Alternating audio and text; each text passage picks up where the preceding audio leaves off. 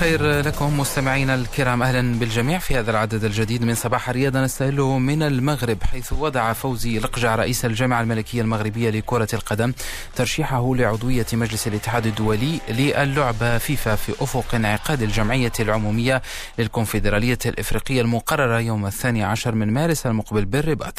وذكر بلاغ للجامعة الأربعاء أن هذا الترشيح يعد هو الأول من نوعه بالنسبة للمغرب لهذه الهيئة الرياضية العالمية ويتكون مجلس الفيفا من 28 عضوا إلى جانب سبعة نواب للرئيس وتصل مهامه إلى مراقبة ووضع استراتيجيات للرؤى التي تتبناها الفيفا. هذا وتقلد فوزي لقجع مجموعة من المهام في العديد من الهيئات واللجان الكروية القارية والدولية من بينها النائب الثاني لرئيس الكونفدرالية الإفريقية منذ يوليوز 2019 ورئيس اللجنة المالية ونائب رئيس لجنة الأندية بالهيئة القارية فضلا عن عضويته بلجنة الحكامة بالاتحاد الدولي لكرة القدم.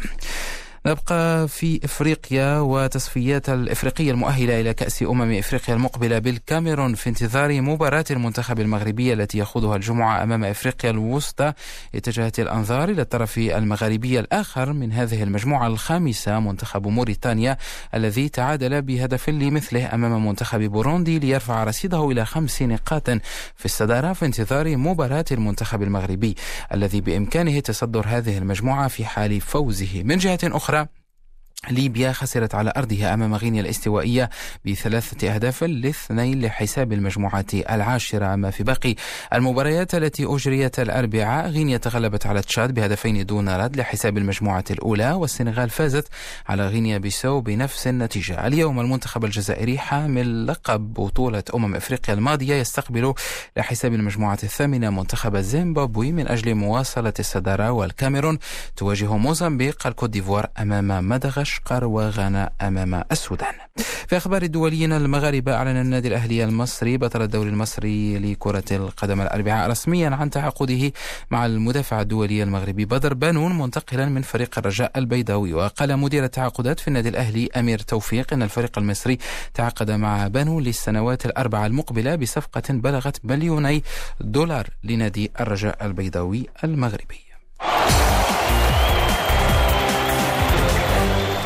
كرة القدم الأوروبية والبداية بالحديث عن المباريات الودية التي أجريت بالأمس حيث تعرض المنتخب الفرنسي لخسارة ثالثة منذ فوزه بكأس العالم 2018 حين تعثر أمام فنلندا بالخسارة بهدفين دون رد. تعد هذه الخسارة الأولى للمنتخب الفرنسي في مختلف المسابقات والمباريات الودية منذ يونيو 2019 في باقي المباريات التي أجريت أمس هولندا تعادلت أمام إسبانيا بهدف لمثله وألمانيا تغلبت على تشيك بهدف نظيف. نتحول الآن إلى الحديث عن باقي الرياضات والبداية برياضة الجولف وبطولة أوغوستا ماسترز.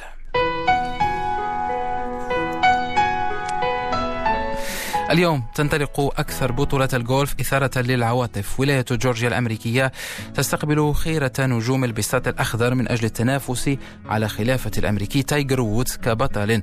تايجر وودز الذي يريد من جهته الحفاظ على لقبه الذي حققه السنة الماضية. كثيرة هي المتغيرات التي تميز هذه النسخة حيث حولت بسبب وباء كورونا من الأسبوع الثاني لشهر أبريل إلى نوفمبر. أيضا يغيب الجمهور الذي طالما أضفى صبغة خاصة على البطولة.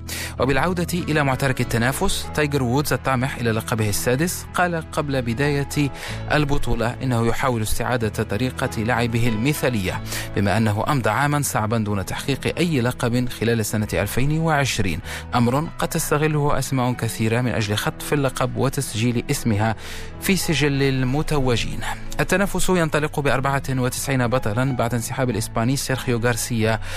بطل سنة 2017 إثر إصابته بفيروس كورونا والشيلي خواكين نييمين لنفس السبب.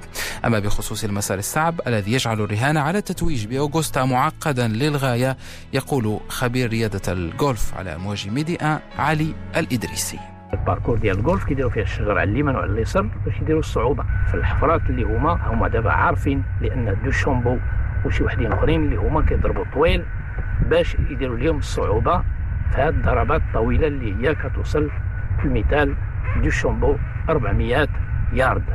يعني حيدوا منها واحد 10% غادي تبقى كل 100 يارد كدير 90 متر. هي أربعة الخطرات ديال 90 متر اللي هي المسافة.